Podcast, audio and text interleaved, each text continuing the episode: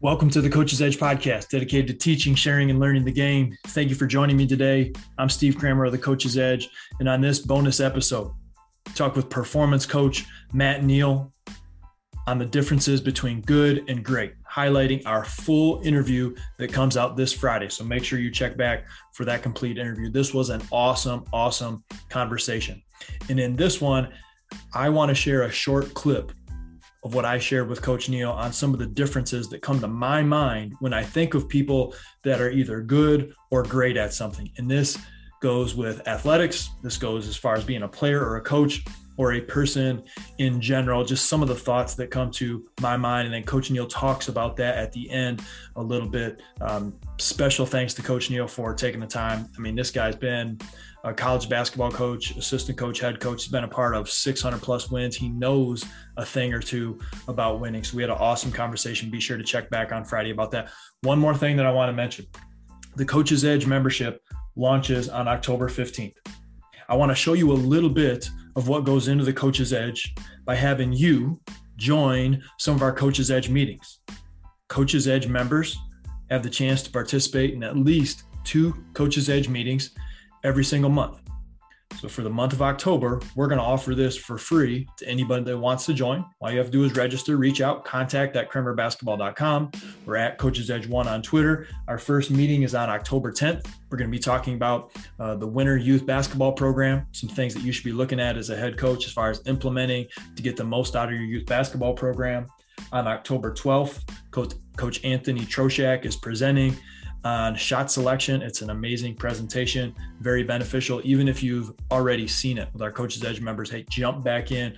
I think you're going to love it. And we'll continue to have different presentations, different guest speakers, uh, different roundtable discussions throughout the month of October. So stay tuned to Coaches Edge on Twitter, our podcast, for all of those different updates because we want you to get a taste of what it's like to be a part of the Coaches Edge. Because we want you to be part of the Coaches Edge. CoachesEdge.coach to learn more. Thank you for checking out this episode. Let's get to the show. Morning, I you know I, I get up early, do my little prayer time, and I just start taking notes. And I got, I got a page full of notes of what comes to mind with me when I think of good and great. So I'm going to read off some of these notes that I wrote down this morning, and then nice. if you can comment on kind of what some of your thoughts on on some of these are. And so as I was taking some notes this morning, I was really thinking about when I think people are good at something or people are great at something. And this could mm-hmm. this isn't player specific or coach specific. I think this applies to to anything. Um, so people. Mm-hmm. Here, yep. So here, here's a few things that came to my mind this morning. Differences between good and great. Higher expectations. I think that great wants continued improvement, always hungry, whereas good is more likely to be satisfied. Mm-hmm. I think that good can be successful given the right opportunity and environment. I think great can be successful regardless of the environment. I think that when things go bad, and you're great at something, people look to you. Good, I don't think that that's the case, but it's it's kind of one of those. Hey, when things are going well, hey, we're all doing great. This is this is fun, but when things go south, people start to look at that one type of person, and those are the people that are great at whatever it is that they do. Another one, good don't like pressure as much, more likely uh, to, to be a, distracted by some of the external. Whereas I think those that are great at anything, they're more likely to thrive on pressure. They aren't as distracted by the external because they already put such a high level of expectation on themselves that anything else that someone else can put on them doesn't matter. I got a couple more for you. These are awesome. I think good needs a lot of motivation to keep going. I think great can thrive without it. because they have so much discipline. And I think motivation can get the ball rolling, but it dis- it's discipline that keeps it rolling. And great to have that, and they understand that. Good can get hung up on a mistake and they can let it drag them down. And this goes back to some of the things you were talking about about learning and being vulnerable and looking for mentors. And I think that's what great does. I think they can see where they've made a mistake, but they learn from it and keep it moving so that they're better the next time. So it doesn't mean greats are going to make mistakes as well. We, we all are, but it's how we respond to that that can be a separator. Um, good can perform well, but I think great you can put in different positions and they're going to perform well. Let, let me restate that.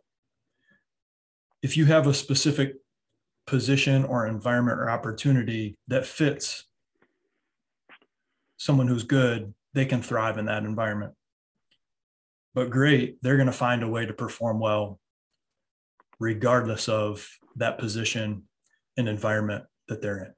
So those were some thoughts that I had rolling through my mind this morning when I think of people that are good at what they do and people that are at that next level of whatever it is that are great at it. So I just want to share that and then hear some of your yeah, thoughts. those are those are those are awesome. I think that that some of the things that you have have listed there were actually on on my I have I have two lists of, of different things to, to chat about and it's crazy that, that they're on there.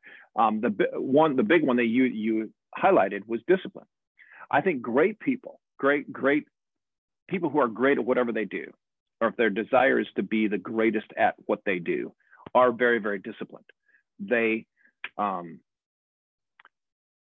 they need to learn to roll with things as they go along, but they are so disciplined and so focused and have this attitude that um, I always say this: you become what you think about. They are so disciplined to, and, that, and that's not my thought. That's not my thought. That's an Earl Nightingale phrase, by the way. But you become what you think about. And but and great great great performers, great business people, coaches, whatever it is, they're determined to be great, and so they think that way, their mindset is that way, their wheels turn that way, that they're not going to be set back by that mistake. They're not going to be set back by a bump in the road. Okay, I might have to divert a little bit, but I'm going to get back around to my path as to where I was going. Um, it, it's a it's the discipline to have that positive mindset knowing knowing here's the goal i'm going to achieve it. This is what i'm going to do today and yes i'm going to do it. I think the discipline is huge. I think one of the things you said you mentioned something about about um, people the difference between good and great. When you're great you learn from your mistakes. I always tell people mistakes are phenomenal. They're absolutely awesome. When I when I taught middle school for 30 years, I told kids, okay, you made a mistake. That's great. Now we got to figure out what was your thinking that caused the error to happen. Okay, I taught math, so it was a little bit more more objective. You know, you get from point A to point B in, a, in an equation process. What went on in your thinking there? And you know what? It was really fun to be able to watch kids go, oh, there it is. And so they go from the difference, the difference of being good to being great was learning from their mistakes. I was I was have used this in my own thinking that if you make a mistake and you correct it or you learn from it, that mistake was so worth it. But if you make a mistake and don't do anything differently, that's ignorance. And you just, it really is. You've made an error. What you did before didn't result in what you wanted, yet you didn't change anything. You know, I think we've all heard that phrase of, of you know, if, if you want change to occur, look at what you're doing. If you don't change what you're doing, there will be no change.